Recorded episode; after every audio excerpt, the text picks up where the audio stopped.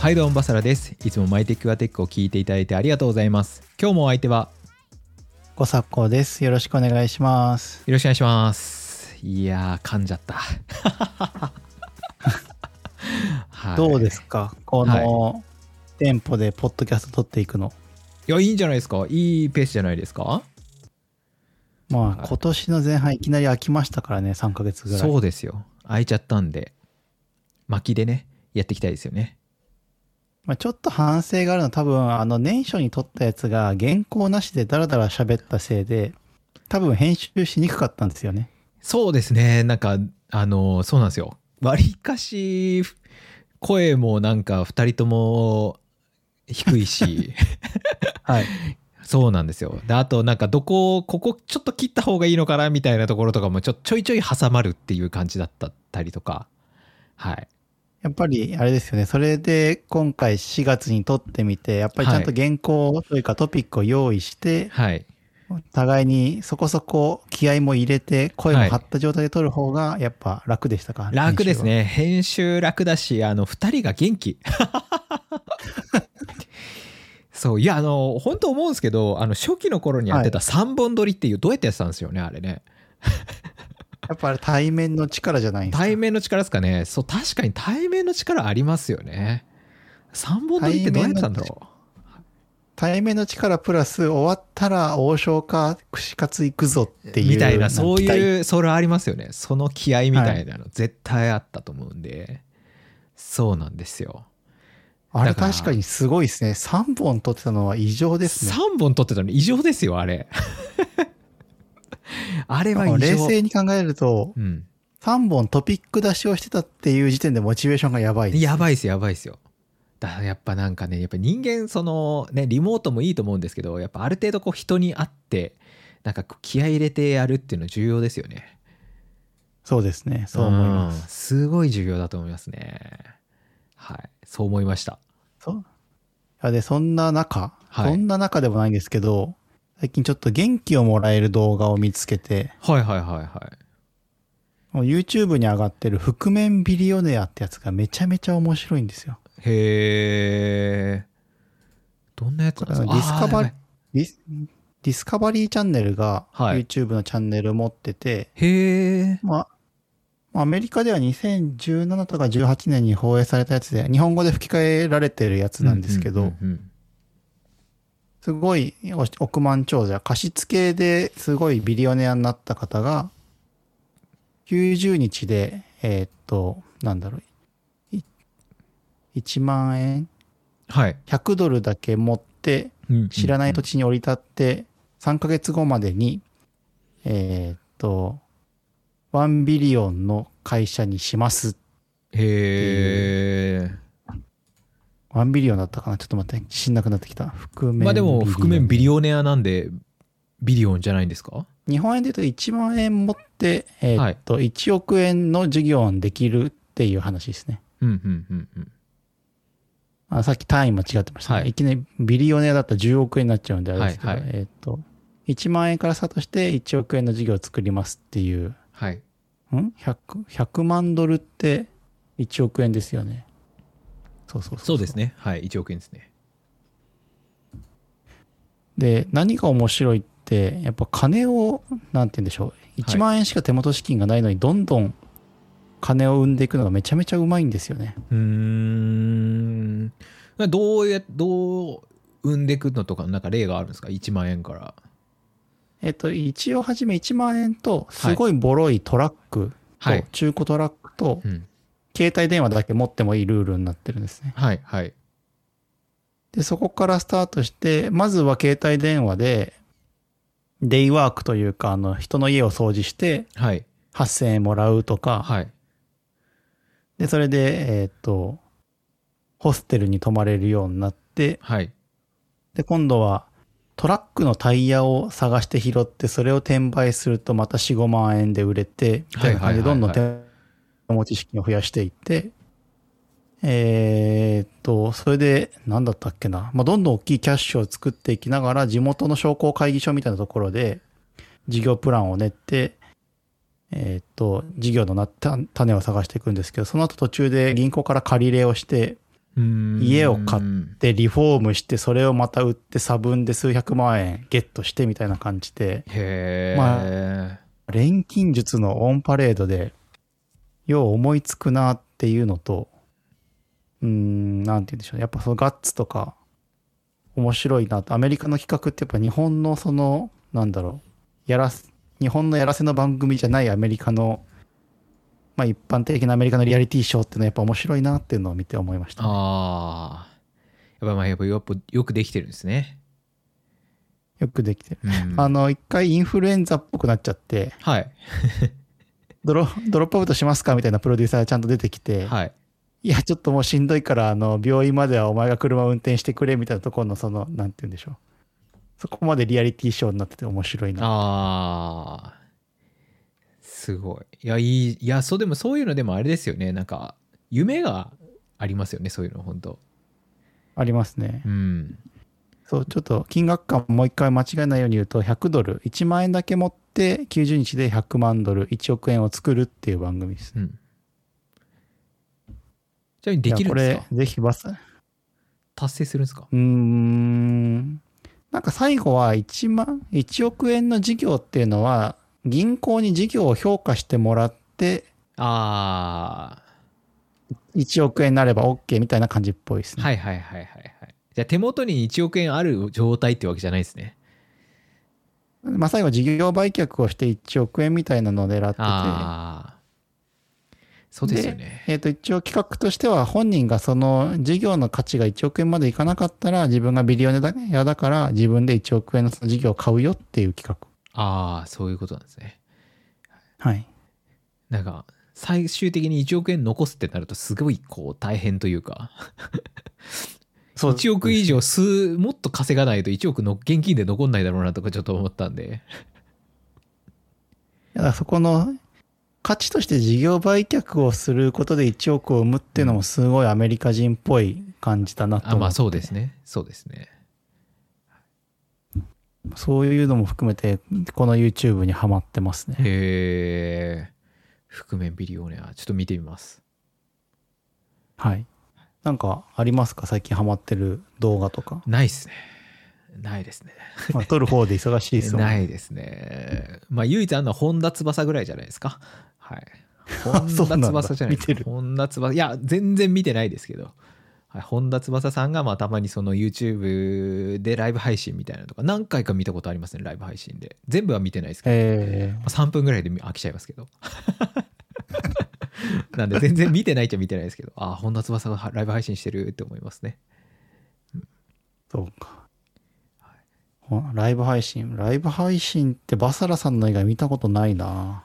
ライブ配信。まあ僕もあれですよ。ライブ配信で見たことあるのは本田翼とあ瀬戸さんは見たことあるな。とかそんなレベルですよ。そんなレベル。瀬戸さんのもちょこっと10秒ぐらいつけても消しちゃいましたね確かやっぱあの、始まるまでの間とかが未だに僕苦手なんですよね。インスタのライブ配信とかも。ああはいはいはい。あみんな来てる、来た来た来た、コメントは、みたいな、はいはいはい。あの、みんなありがとうみたいな。ああ、そうそう、ああれが結構苦手で。そう。でも僕もただ結構その慣れたというところがあったなと思って。あの、スタジオディスプレイの開封のやつ見ました？見てます？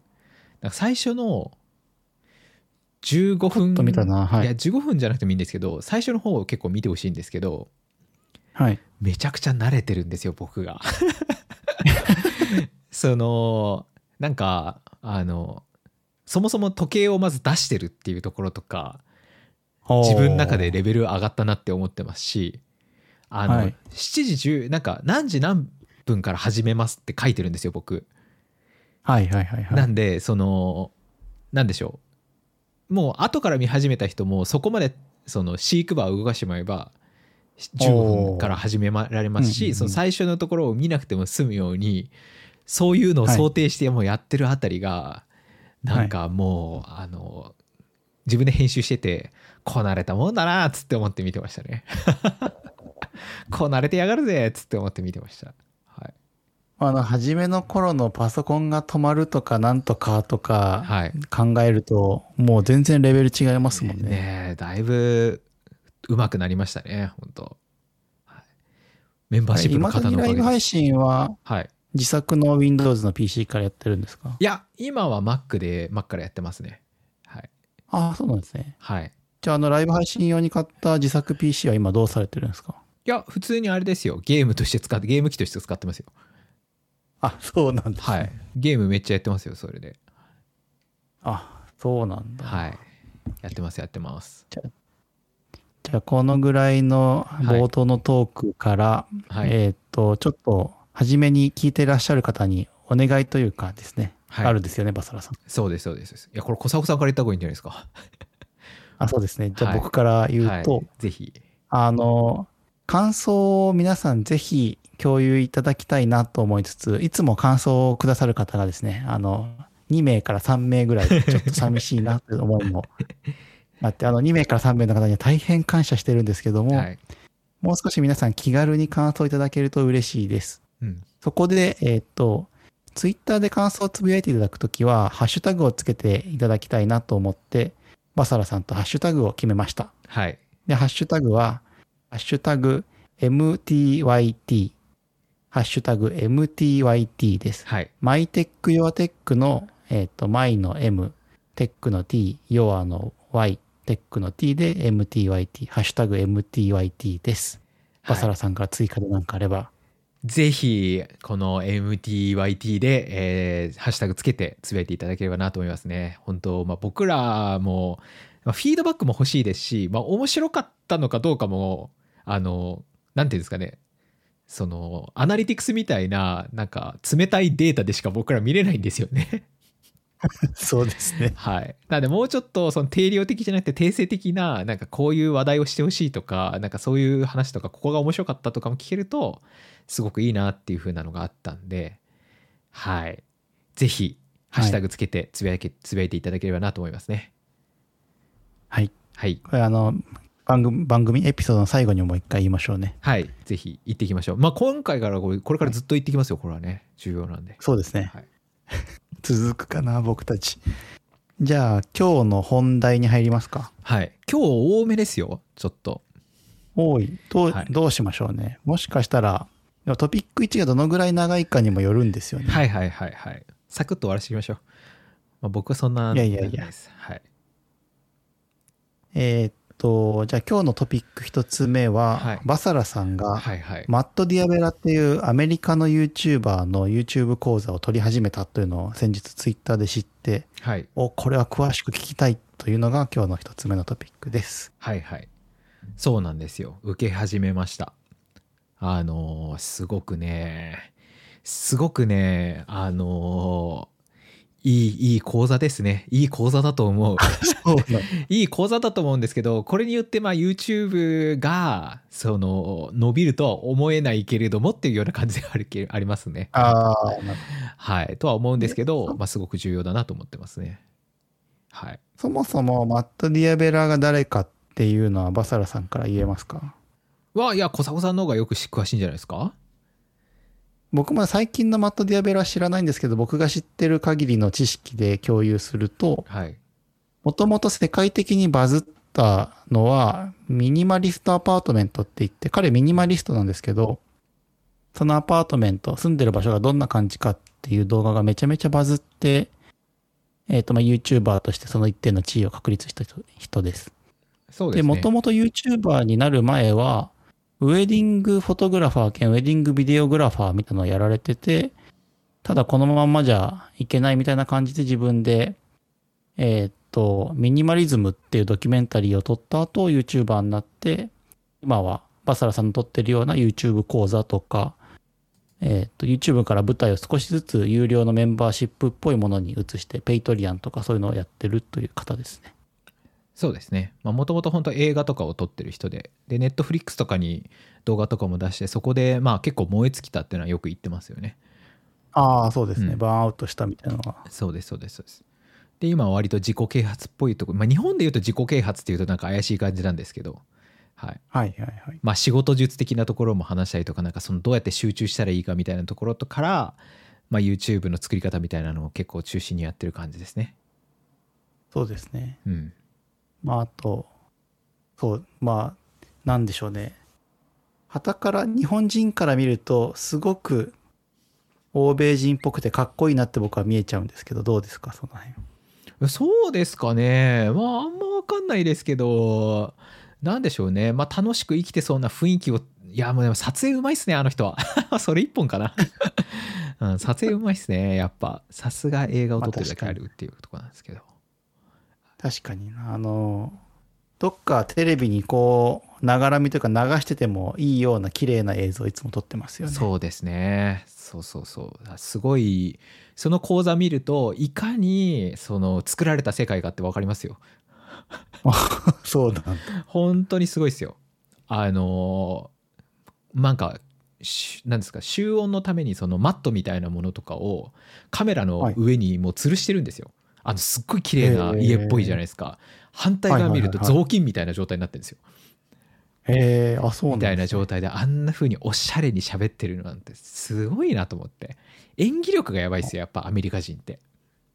ああ、うん。ね。大学の専攻で act っていう科目がある、あの、学科があるぐらいですからね。うん。そうなんですよ。え、で、ところで、まあ、バサラさんも YouTube、はい。YouTuber やられて長いじゃないですか。はいはいはいはい何年ぐらいですか？もうだからやったのやりすごいちゃんとやり始めたのだから2019年の11月ぐらいからその本格的に週にやり始めてそれまでってあの結構サボったりとかしてたじゃないですかはいはいはい。こてましたね。はい。そうあんなにああいうこういう定期的にやり始めたのは本当2019年11月からですねはい2年半くらいですかもうで、そこで結構知見も溜まってきて、自分の中で YouTuber キャンプみたいなのも行ってたのに、うんわざわざアメリカの YouTuber の講座を受けようと思ったのは何があったんですか？まあやっぱり結構前回のそのポッドキャストの収録の時に、まあ、小迫さんが、最近 YouTube どうですかって言った時になんか割と楽しくやってますって僕返した返したじゃないですか。はいはいはいはい。あれを編集した時にじゃあこの1年って成長したかって言ってると、あ成長してないなって思ったんですよ。出たバサラ思考。それは成長していないっていうのをものすごい編集しながら反省をして、はいい、やこんな風にね答えてるのは言葉に重みがない。それはね思考してないことだっていうのをすごく感じたんですよね。えまあ、思考が足らないしそのなんだかこう生み出すための苦労がない人が言ってる言葉だっていう感じがすごいしたんですよ。ー、ああ、はい、まあそれで言うと僕もこの半年ぐらいのポッドキャストのトピックの中で、はい、バサラさんとの YouTube の掘り下げ、対話をちょっと避けてたんですよね。はい、はい、それは僕も仕事がしんどかったし、バサラさんもいまあ、結構踊り場というか同じとこをぐるぐる走ってそうで、うん、ここでお互い掘り下げてもしょうがないかなって思ったんですけど、はい。改めて前回のポッドキャストがきっかけだったと聞くとなんか言葉の責任もあるなっていうのがこっちにも来ますね。いやいやいやいや、そんなことはないですよ。そんなことないです。そうそう、それがあったんで、ああ、そうだなっていうのを、まあ、改めてちょっと思って、っていうふうな時に、あの、この講座の、この YouTube のね、なんかマスター YouTube みたいなコースだったんですけど、まあ、それを見て、えまあ、やってみようかなっていうのを思って、やったんですよ。はい。ーえ何個か検討したんですか？マット・ディアベラ以外も。いや、マット・ディアベラの動動画を見てたら、それの宣伝が彼が本人が喋ってたんで、ああ、ちょうどいいじゃんみたいな感じで入ったっていう感じですね。まあ、はいまんまと。うん、まんまとっていう感じで、まあちょうどいいタイミングだったっていうところだったんですけど。で、あと値段も300ドルだったんで、そこまでまあ高くなかったっていうのはありますね。ああ、まあまあ。高くないいかって言われると一般の人的にはあ結構高高いと思いますけど、そそううです、そうです。はい。けど、他のね、ちゃんとした、なんか例えばね、ウームがやってる YouTuber 大学とかって数百万とかするじゃないですか。ええそうなんですね。そうそうそうそうそういうやつとかなんで、まあ、そういうのに比べたら、まあ、全然安いんじゃないかなっていうので、まあ、やってみたっていう感じですね。うん、なるほど。まあ、僕も人生で一番役に立った講座は、アビバのパワーポイントとエクセル講座5万円ずつ。まあそうそうそういう感じですよ本当に。そのぐらいの価格感ですよね。そうですそうです。そう実で際、まだ全部やってないんですよね？いやまだまだ序盤ぐらい。序盤ぐらいでまだ2個くらいしかやってないんですけど27あるうちの2個ぐらいしかやってないんですけど、うその27、3万円安いな。もうその時点であの、はい。めちゃくちゃもう考えました。はい。めっちゃ考えさせられた。そのあの例えば YouTube 講座っていう風にやると必ずその YouTube の解説の仕方とかそういうのが一番最初にあるんですよ。はい。っていうのじゃないんですよ。もう一発目がその、はい。まず最初に何何をあなたは表現したいかをこうもう一回考えようみたいなとこから始まるんですよおー、重い。これ重いはいきなりと思ってっていう風になっていった時に、こう、まあ、自分のことの動画とかをすごい考えてってまあなんか、まあ、前回あの2つの E が受けるって言ったじゃないですか、はい。そのエンターテインメントとエデュと、ケーションではい。で、まあ、自分レビューだからっていう話をまあしてたと思うんですけど、はいレビューであるっていうことは education でもエンターテインメントでもないなっていうのをすごくこの時に感じて。はい。で MKBHD ってなんでこんなに受けるのかなって思うとあの MKBHD ってレビューのようでいてまああんまり大してなんていうんですかね。なんか参考になる話あんまりすごいしてるわけじゃないじゃないですか MKBHD って。あそれ、そうですね。我々が今、ポッドキャスト60何回目とか撮ってますけど、はい前半の方結構その話してて、そうですそうです MKBHD って綺麗な絵だけど特に何か得られるインサイトはないよねって話はよくしてましたよね。でもなんでしょうあの撮影の凄さによってなんかそのすごいものをすごい新しい新技術が出てきてるんじゃないかっていうワクワクさせるっていう意味だとそのエンターテインメントにやっぱすごい近いんだろうなと思うんですよ。はいはいはいはいはい。でつまり彼はエンターテインメント方向実はそのレビューという風な殻をかぶってるエンターテインメントの人でで人々をそのエンターテインメントで結構魅了してんだなっていうのをちょこっと思ってて。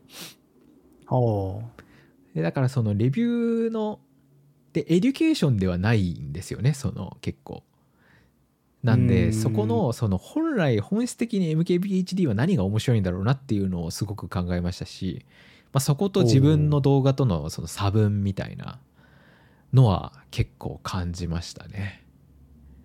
なるほど。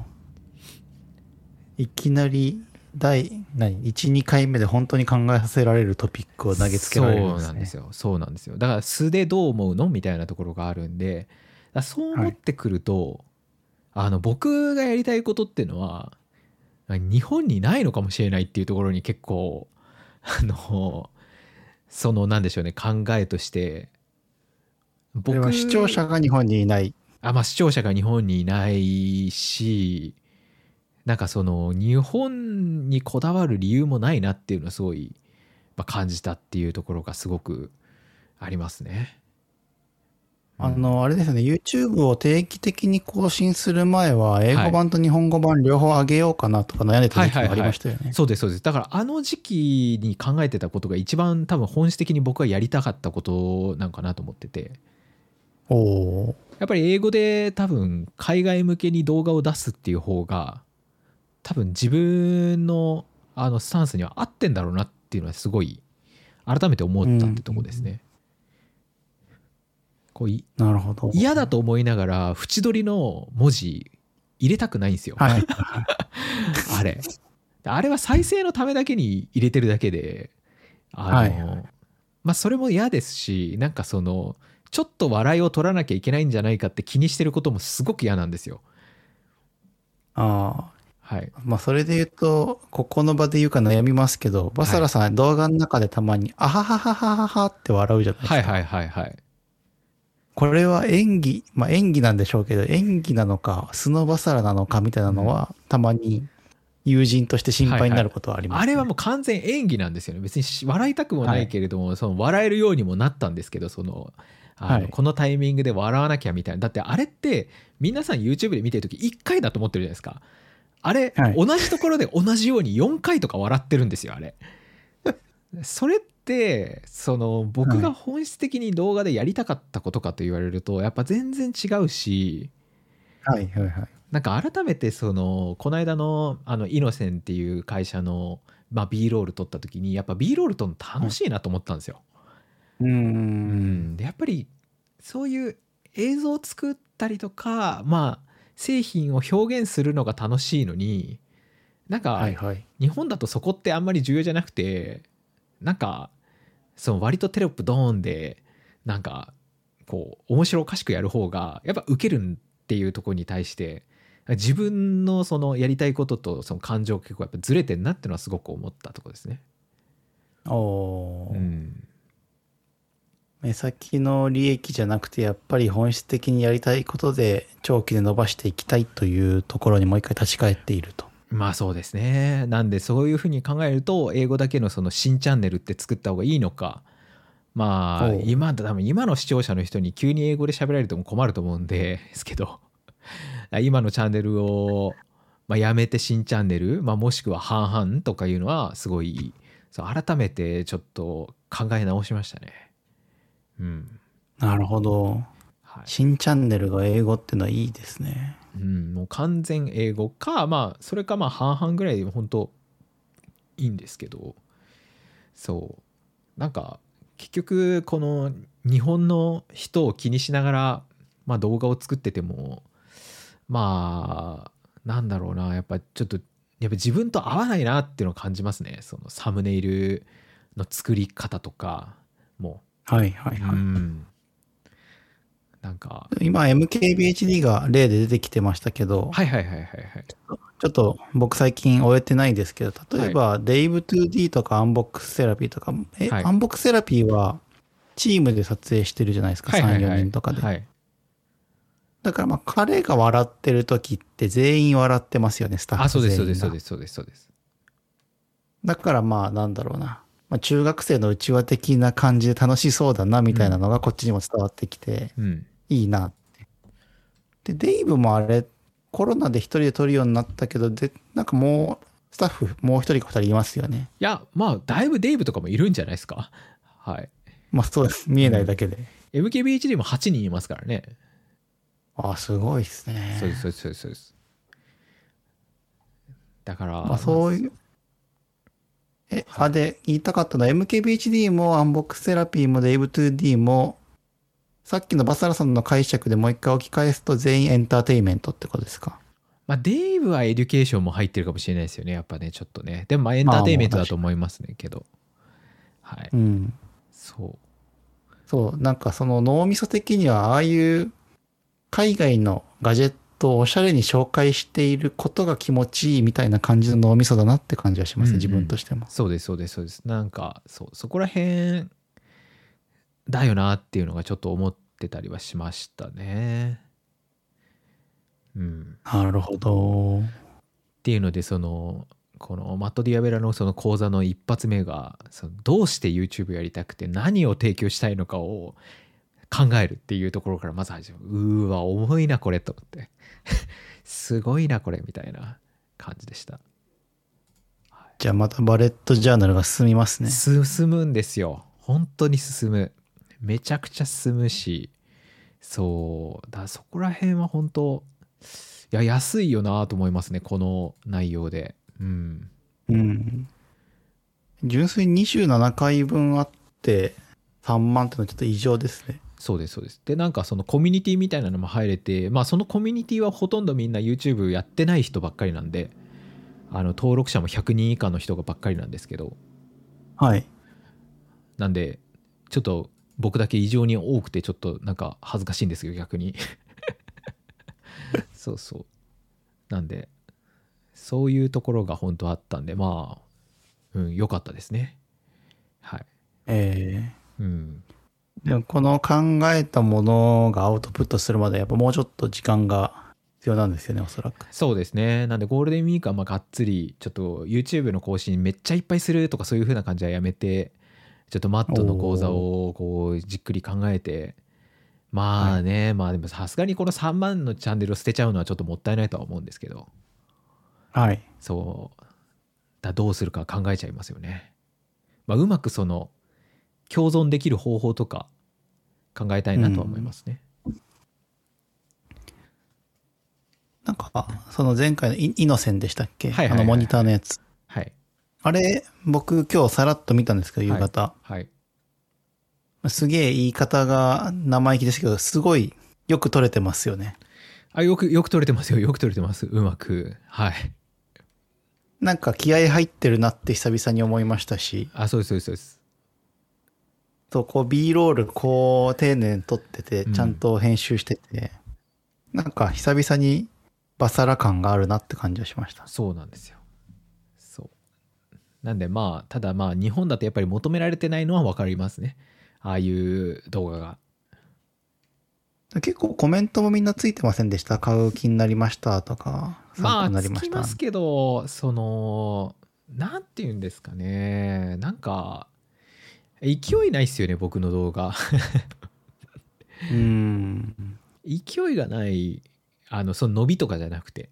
なんか僕のキャラ的にも、あんまりそのうわーみたいなんとかあんまやれないっていうか なんかそこは強いなとは思いますねなるほどね。うん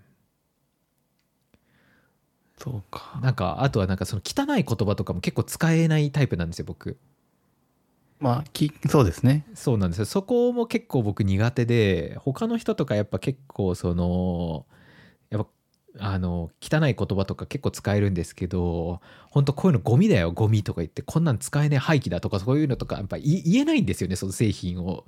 作った人いるだろうなとか思っちゃって。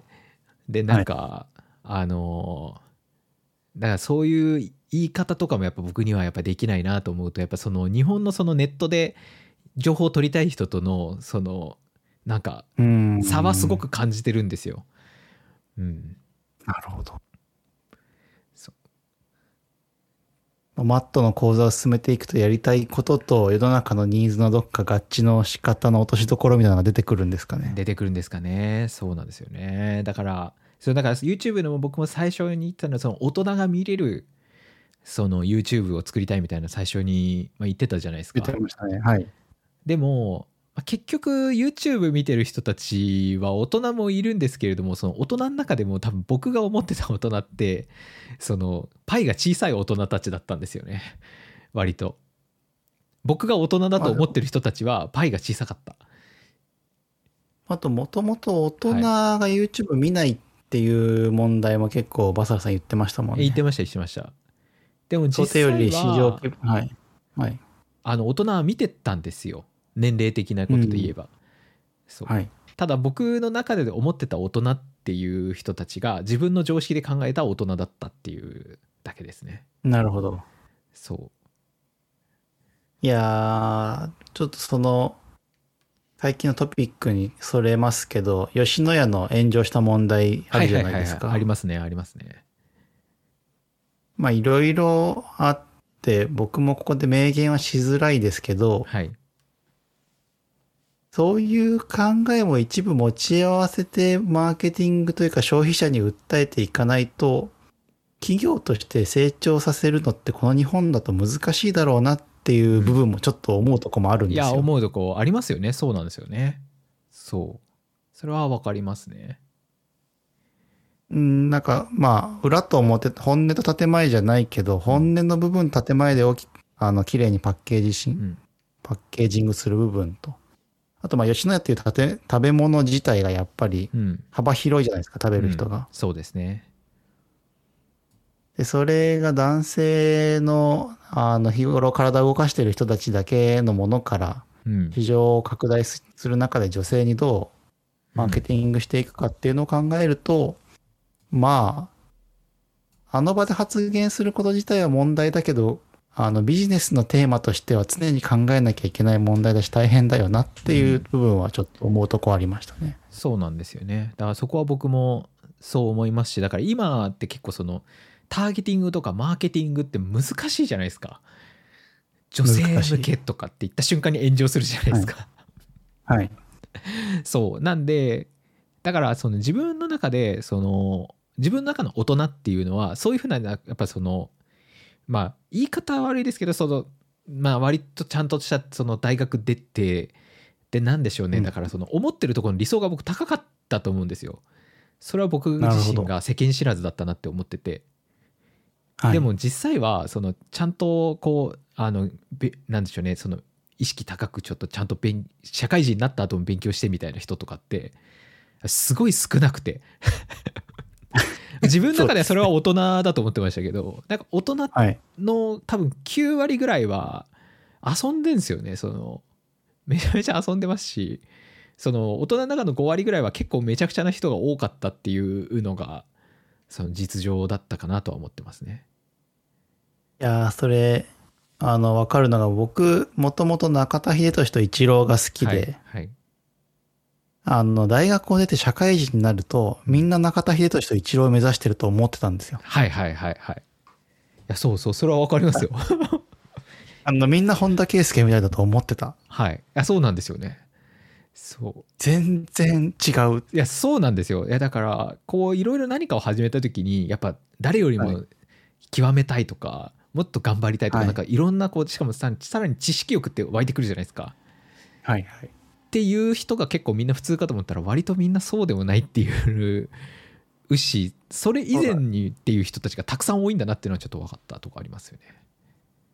そう、あと、そのプレイヤーになるんだったら日本代表を目指して世界で戦いたいよねっていう感情を抱いてる人もめちゃめちゃ少ないっていうのを社会に出て知りました。うん。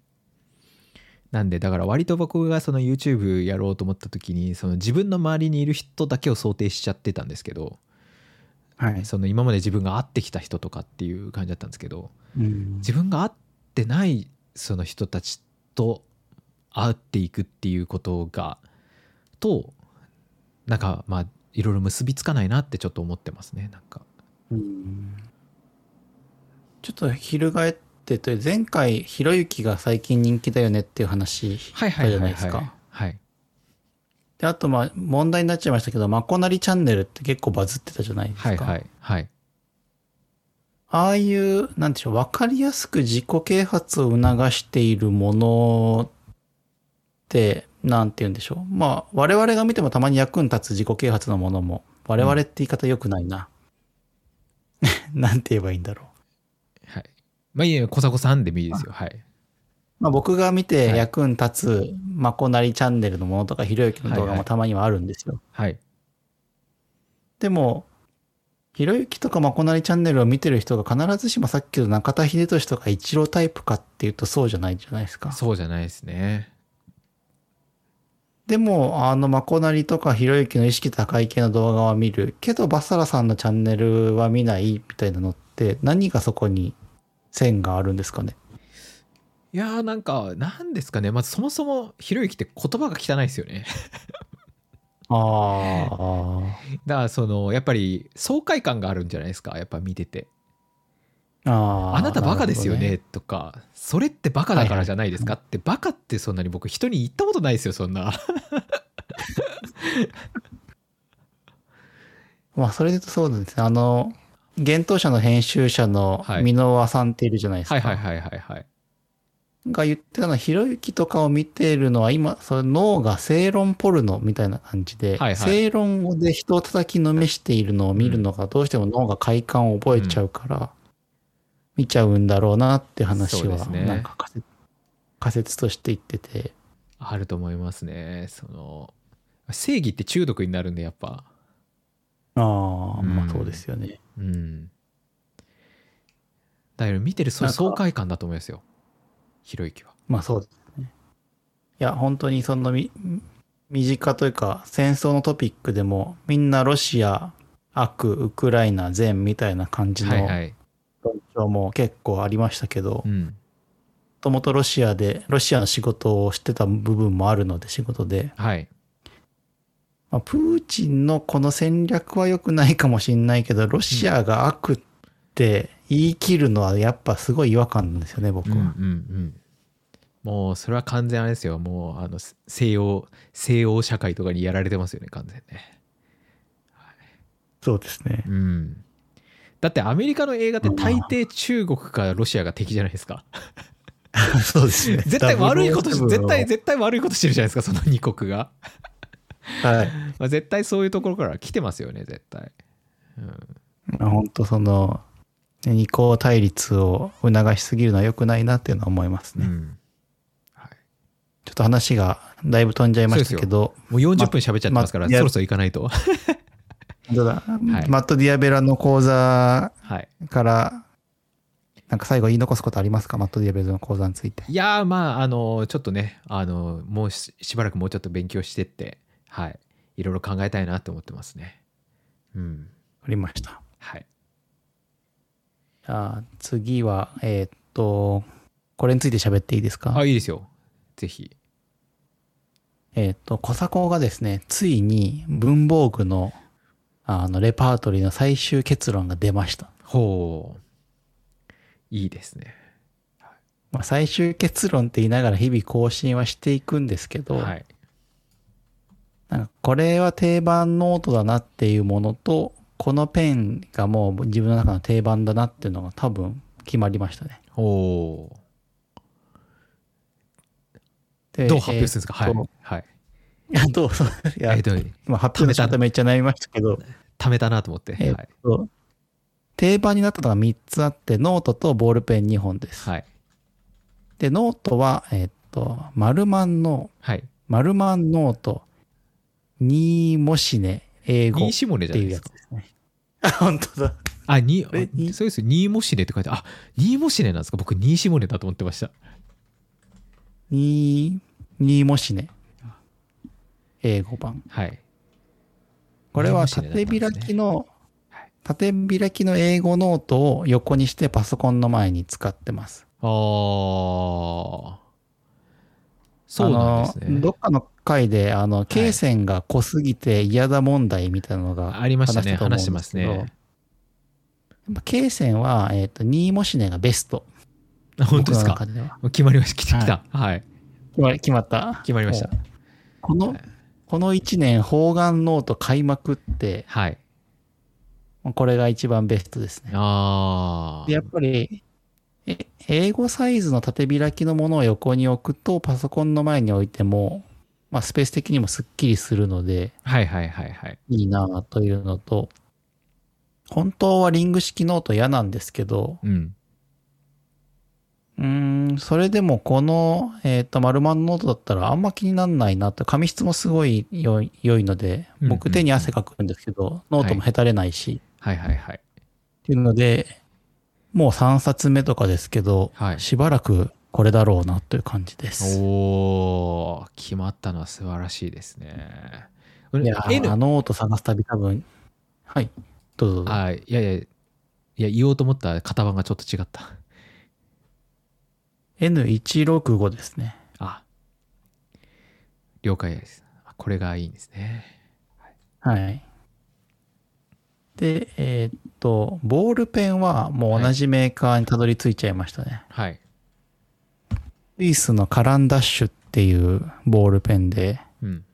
あの六角形のカランダッシュってロシア語で鉛筆って意味だったかな？なんかそんな感じなんですけど、ロシア語なんだけど、ね。はい、スイスのメーカーなんですよ。うんうんうんうん。ちょっと中途半端なこと言えないから一瞬調べた方がいいのかな。いやいいんじゃないですか。そのまま言っちゃって大丈夫ですよ。はい。で、えっ、と、カランダッシュの中でいろんな種類があるんですけど、鉛筆型のが一番有名で、で値段が結構あって、エクリドールっていう1万5千円から2万円ぐらいするやつを、昔先輩から退職するときにお祝いでもらったのを結局ずっと使ってて、もう8年ぐらい使ってて、やっぱもうこれが重さとか書き心地とか、ワンノブベストボールペンだなっていう感じで。へえクリドールめっちゃ高いじゃないですか。2万7500円ぐらいしますよあ、しますします。あ、でも僕が持ってるのは1万5千円ぐらいのやつじゃないかな。なんか結構模様とか材質に。はい。あの、今リンク貼ってるやつは1万5千円だと思います。うんうんうんはあなるほどで、同じ形の再生プラスチックを使ったボールペンがあるさ、超軽いやつで。はいさっきカランダッシュって鉛筆って意味って言ったじゃないですか。うんうんうん鉛筆を作るときに出てくる木のくずはい。を再生プラスチックにして作られたボールペンがカランダッシュのボールペンの825ウッドチップっていうのがあって、はいはいはいはい。これはなんかアメリカのビッグみたいな軽いボールペンなんですけど、ビッグほど、なんだろう、ボロくないというか、うんうんうんうん。本当はいつもエクリドールで書きたいんですけど、はいなんかシチュエーション的に結構銀の重いボールペンを使えないビジネスのシチュエーションってないですか？まあ、僕在宅なんで今あんまないですね。あ、まさか。まあなんでこいつこんななんか良さそうなボールペンで書いてるんだいやそうですよね。そうそう。それはわかりますそれは。なんかもうちょっとラフな感じでささっとメモ取りたいみたいな時も含めてカバンの何でしたっけ？あの一番クイックアクセスポケットか。はいはいはい。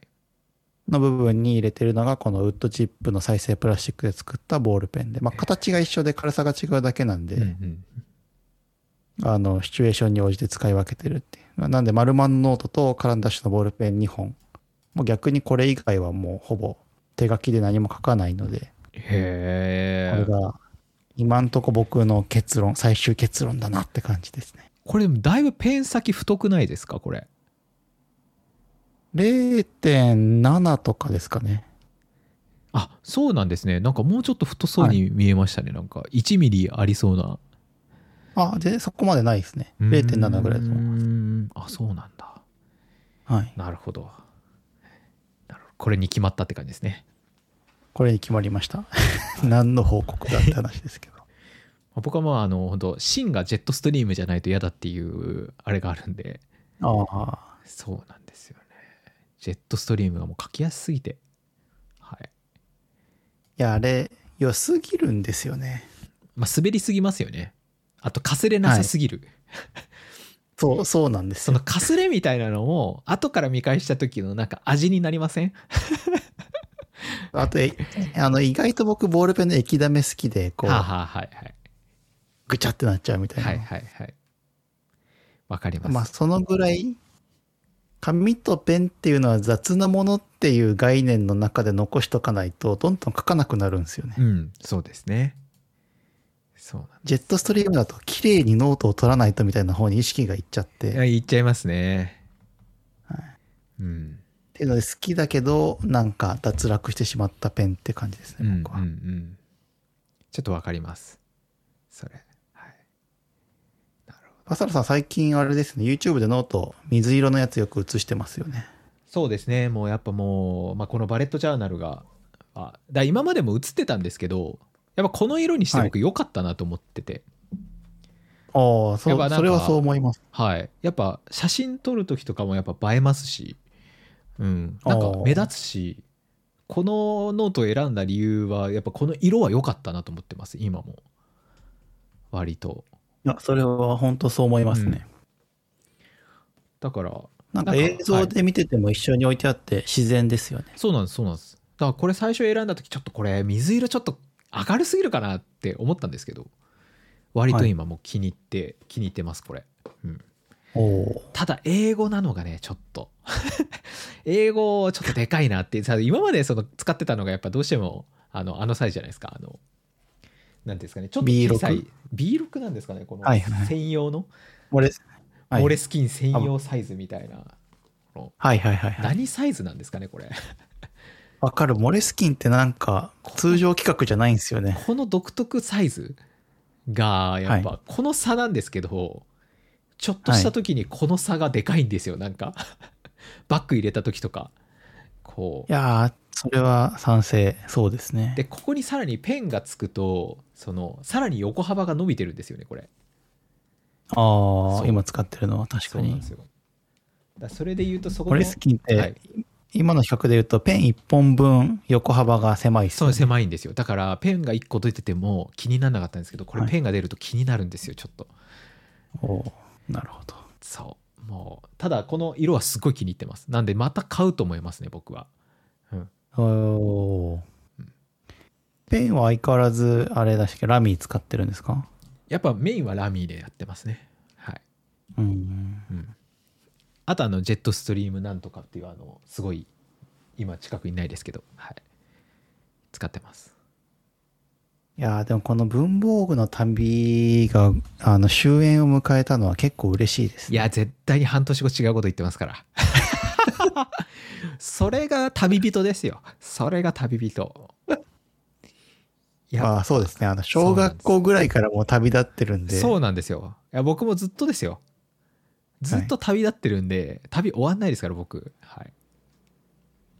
あの、80歳ぐらいになってもこのペンがいいとか多分言って言っますよ。てますよ。絶対言ってます。僕絶対言ってますもん本当はい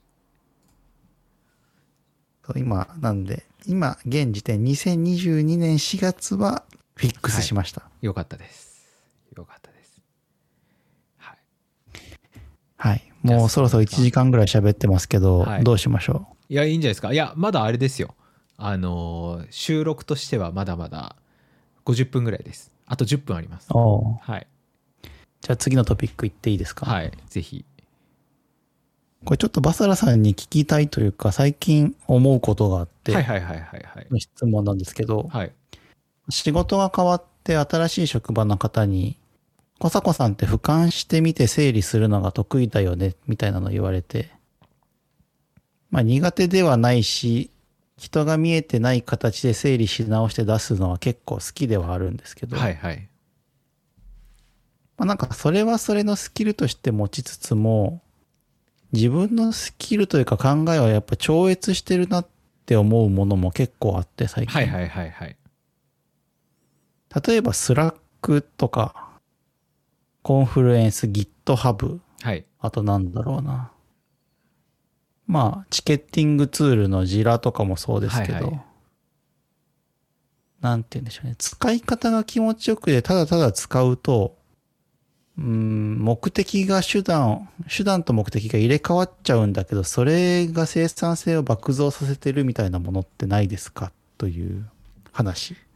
えー難しい質問ですねそれ 難しい質問ですねあの、HH、ん ?HHKB。はいはいはいはい何のために HHKB を買うんですか？って、なんか本当はいい文章を書きたいからとか、コーディングがいいから、はいはいはい。だけど手段と目的が入れ替わっちゃって、HHKB を毎日触ることが楽しすぎて、あそうですね。コーディングが上手くなっちゃうみたいあな。あそういうのはあると思いますね。そういうのは。はい。まあ、文具からの考え方の続きなんですけど、うん。なんでなんか俯瞰して整理して、こう相手に提示するのが得意だよねってやるのは嬉しいんですけど、それってすごい目的思考とか視点の切り方みたいなのをはいはい、結構意識して逆逆算してるんですけど、うん、世の中の IT のツールって今手段が目的化して使いやすくて UX が気持ちいいと気づいたら新しい場所に連れてってくれるみたいなことが多いのかなみたいなとこがなんかその矛盾じゃないけど違う視点として持った方がいいのかなみたいなのが最近気になってます。ああもうだからそのツールの中にその学習と成長の構造がすでにもう入ってるみたいなそういうことですか？あ、おっしゃる通りかもしれない。つまりこの Slack とかをよりこう高度に使っていこうとすると実はすごく最適化できるようになってるなっちゃったみたいなのとかっていうことですかね？あ、そうなんですよ。うんうん、なので、仕事の中でよく手段から話すなみたいな話するじゃないですか。はいはいはいはいはい目的は何とか、はいはいはい。我々のミッションはとか。はいはい。でも、それを話す前に、もう Slack 入れちゃった方が早くないみたいなこともなはいはいんかはい。ある。まあそれはそうですね。そういうのは絶対あると思いますよ。そうそう。それはあるそれは最近の話なのか、昔からの話なのかみたいなのもなんかまだ整理がついてなくて、バサラさんどう思うかなと思って聞いてみたかった。そう世の中にはそういうのめちゃくちゃ多いんじゃないですかね。その例えばすごい格闘家の世界チャンピオンみたいな人もそはい。の最終的、最初のパンチをやるだけが楽しかった人からこう最終的にその格闘家になっちゃったみたいなとこ絶対あると思いますしその、はいはいはい。IT 系のツール以外でもその手段から入ってっけれども目的達成できるっていうのはいくらでもあるんじゃないですかね。ああ、確かに。そうですそうですね。だから僕僕割とあコード書く時とかも、その何でしょう何かが出来上がることが別に面白いってももちろんあるんですけどそれよりもそのコード書いて、そのちゃんと動いた時が楽しくてそのはい。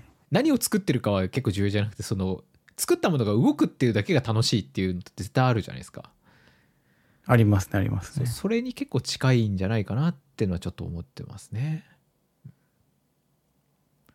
ああ、でもそれは、なんか今言われてハッとしたのは、俯瞰して整理するのが得意だよねっていうのは僕その行為が好きなんであって、何かの目的を達成するために俯瞰して整理をしてないのかもしれないっていうのも今ちょっとふと思いました。ちなみに僕はあの長年そのお仕事してたりとかしてるって思いますけど小迫さんは多分俯瞰するとかっていうよりは、その多分はい抽象化した、物事を抽象化してちゃんと理解できるように自分のなりに抽象化できるところがすごいと思っててあまあそう、俯瞰してない。俯そうですね瞰よりは抽象の方が僕そのやっぱ正確かなと僕すごい思っててなんか小迫さんね割と僕の話何でも合わせられるじゃないですか。そうですね。でそれっはいて別に具体的に話していくと多分分かんないところもた多分たくさんあると思うんですよ。でもまあそれを一回自分の中で抽象化してでそれを自分の中にある知識と結びつけて理解して僕と会話を続けてるっていうのがすごいと思うんですよ。ああ、そうなんですかね。なんでその抽象性その抽象化をまずすること話した出てくる情報をまず抽象的にしてそれを抽象的な知識を自分の中に結びつけるっていうのはすごく早い方だなと思いますねそれを理解するのが。あまあ、それで言うと確かに好きな言葉は具体と抽象なんですよね。うんうんうんそれを行ったり来たりするのがすごい好きですね。うん、そこら辺はなんか僕は見ててうまいなと思ってはいますね。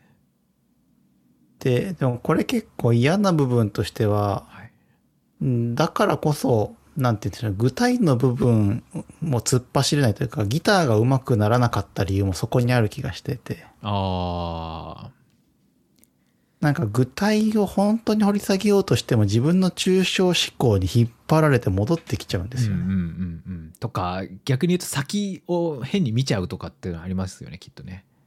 あ、そう、そうなんですよう。ん、本当は競馬みたいにね、あの馬みたいにこう目隠しされて、ね。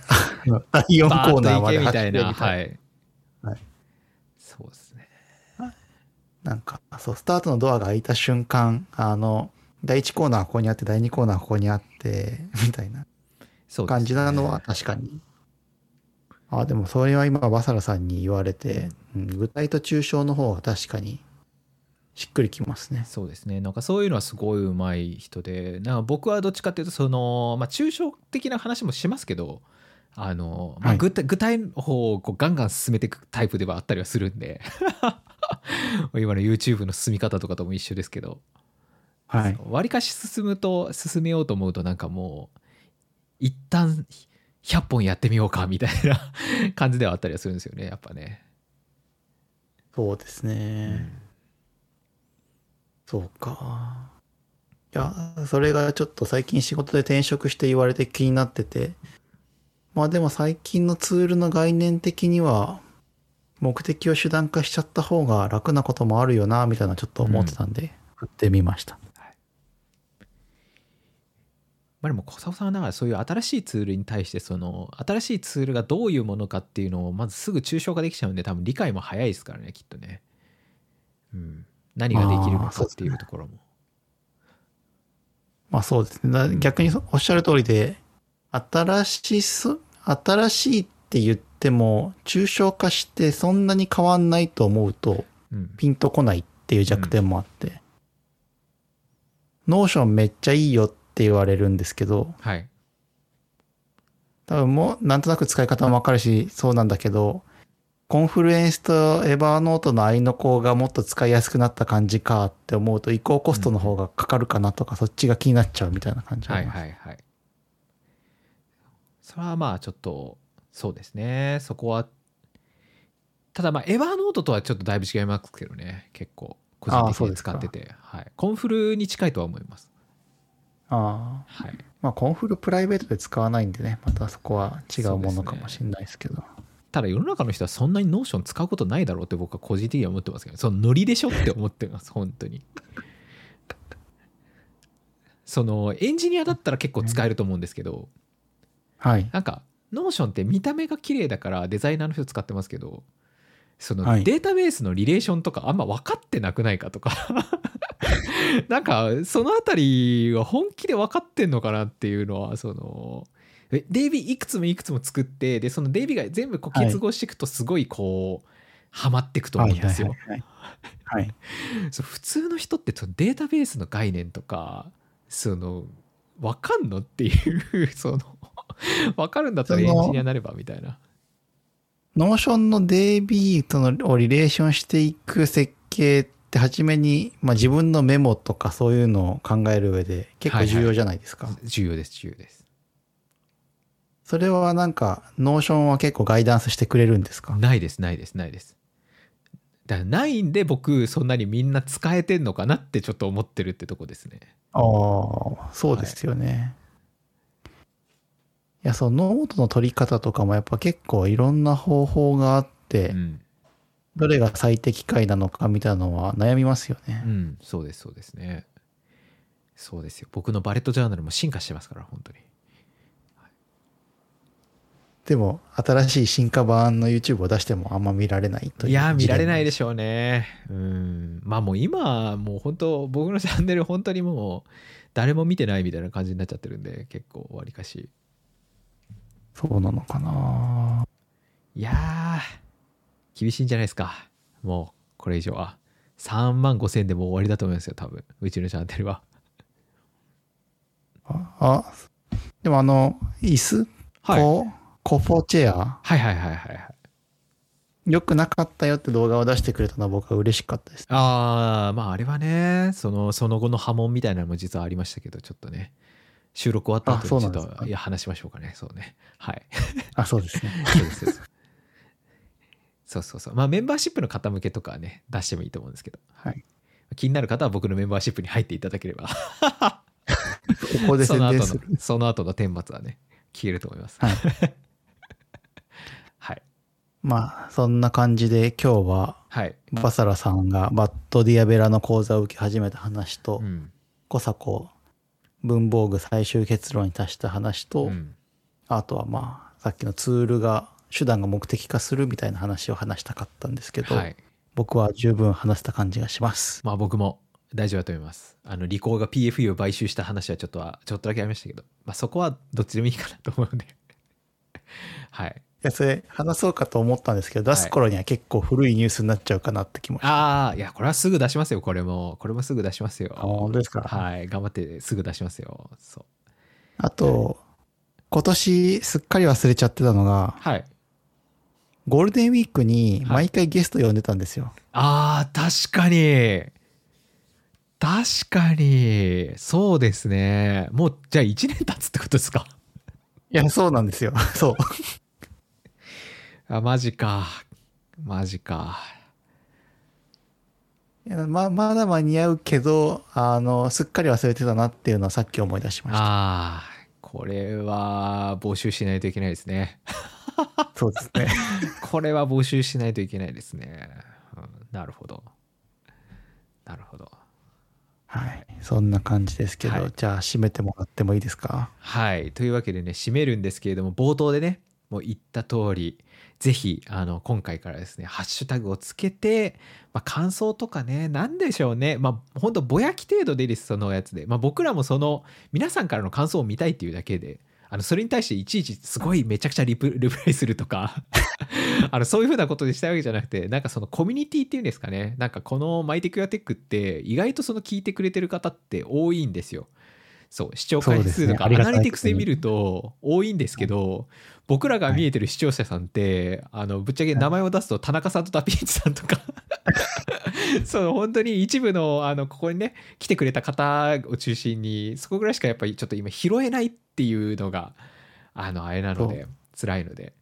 あの残りのねあのすごいたくさんいらっしゃる方々もぜひそこら辺の声聞きたいなっていう方だったりとかあとぜひね出たいよっていう方もねあのぜひつ一緒につぶやいていただければ我々そのこの「ハッシュタグ #MTYT」であのつぶやいていただければ拾おうかなと思うのでぜひあのつぶやいていただければなというふうに思います。はい、あ、バサラさん、あの、あれですね、田中さんとダピンチさんの他にも、リンゴリさんとアイムジェリー、トムさんはいつもはいいいねをしてくださるんですよ。いやそういいね押してくれるのそうなんですよね。うん。リンゴリさんもよく言ってますね。もう一歩踏み込んでなんかね、あの、さらっと書いてもらえると、我々も励みになりますね。はい、はいぜひぜひぜひよろしくお願いしますすね DK、DKN さんもですね、よくいいねくださいますね。はい。そんなとこですね。はい。まあマットのね講座をこう僕が受けていって、まあ、今後ね僕のチャンネルがどう成長していくのかどう変わっていくのかあのぜひ期待して見ていただければなっていうふうに YouTube の方もね見ていただければなっていうふうに思います。それでは皆さん次のエピソードでバイバイ。ーイバーイ。